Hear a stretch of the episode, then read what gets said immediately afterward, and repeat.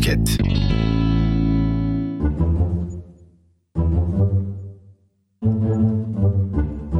Anlamıyorum.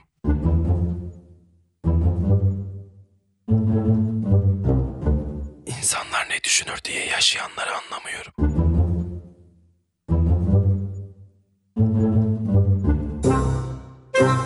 İnsanlar ne düşünür diye yaşayanları anlamıyorum. Yargılar ve toplumdaki tabular zamanla oluşur.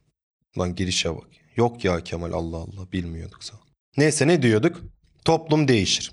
Şimdi kınadıkları şeyler daha sonra toplum nezdinde gayet normal karşılanmaya başlar. Çok basitinden farklı cinsel yönelimler artık önceki dönemlere göre çok daha kolay ve çok daha fazla insan tarafından kabul görüyor. El ele tutuşmak artık 30 yıl önceki gibi o kadar da ayıp değil. Konya ve Trabzon falan hariç oralarda hala ayıp.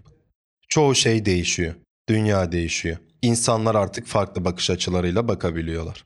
Belki de şu an size saçma gelen, o kadar da değil abi dediğiniz birçok şey torunlarınıza çok doğal gelecek. Sizler, şu an modern ve açık fikirli olduğunuzu düşünen sizler. Torunlarınız tarafından arkadaşlarına, benim de babaannem ya da dedem çok dar görüşlü.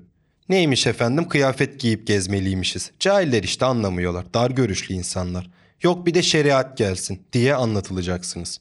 Ya da belki de sizin şu an böyle yargıladığınız dedeleriniz ve nineleriniz döneminin en açık görüşlü gençleriydiler. Ne olmuş yani ben evleneceğim kişiyi kendim seçmek istiyorsam bu en doğal hakkım diye ilk serzenişte bulunan belki de sizin anneannenizdi. Eşimin tabii ki benden bağımsız erkek arkadaşları olabilir, onlarla oturup sohbet edebilir diyen sizin dedenizdi. Bilemezsiniz. Çünkü o cahil geri kafalı bunakların fikirlerini hiç dinlemediniz, kulak asmadan geçtiniz. Bundan 8 yıl evvel Trabzon'da yaşanan ve yöre halkını şok eden bir olayla devam edelim sohbetimize. Yıl 2014. Bir senedir saçını uzatan, mezuna kalmış bir genç, toplumsal cinsiyet rollerini yıkarak erkek olduğu halde kulağını deldirip küpe takmaya karar veriyor. Bu kararı önce annesine açıyor. Annesi eğer böyle bir şey yaparsa babasının çok kızacağını söylüyor. Kulağını deldireceği gün gelip çatıyor. Anne tarafından baba aranıyor. Gencimiz 18 yaşında ve 3 kız kardeşi var. Kendisi ailenin tek erkek çocuğu. Babası kararı duyunca 3 tane kızım var dördüncüye gerek yok diyor. Genç seviniyor. Çünkü babası şakalı bir cevap verdi. Bu oğlum yapmasan daha iyi ama yaparsan da çok laf etmeyiz demek. Genç kuzeniyle kulak deldirmeye gidiyor. Kuzeni dişi.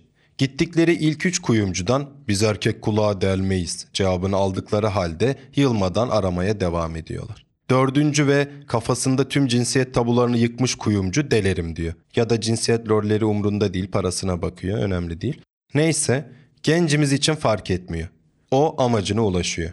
Gencimiz artık küpeli. Trabzon'da yaşıyor. Esnaf gencimize laf atıyor. Gencimiz aldırmıyor. Gencimiz babasıyla çalışıyor. Babası esnaf. Bir gün çalıştıkları yere babasının amcaoğlu geliyor. Gencimize yemek ısmarlamayı teklif ediyor. Gencimiz kabul ediyor. Önce yemek yiyorlar sonra çay içmeye gidiyorlar.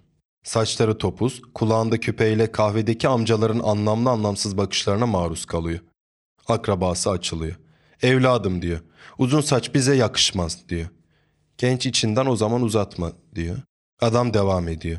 Hadi saçı anladım. Bari diyor o kulağındaki yüzüğü çıkar. Burası şiveli. Kulağındaki yüzüğü çıkar bari demek istiyor.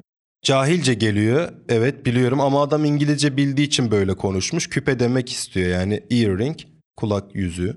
Ee, adam çok cahil değil.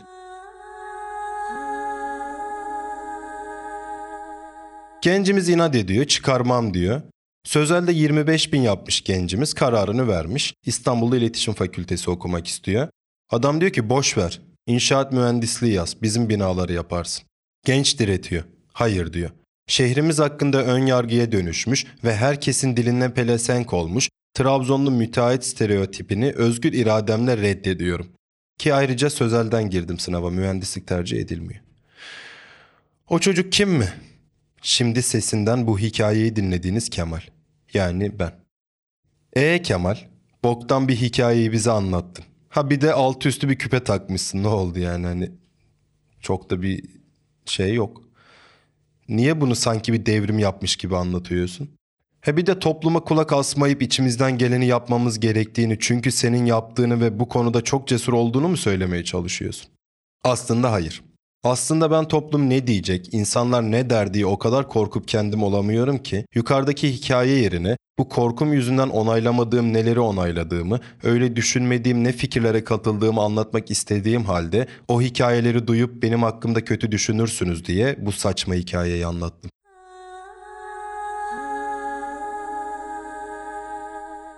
Nasıl bağladım? Güzel oldu değil mi? Şok. Aristo'nun insan düşünen hayvandır sözünü düşünün. Aristo bu anlamda demedi büyük ihtimalle ama insanlar düşünür. İyi düşünür, kötü düşünür, düşünür yani.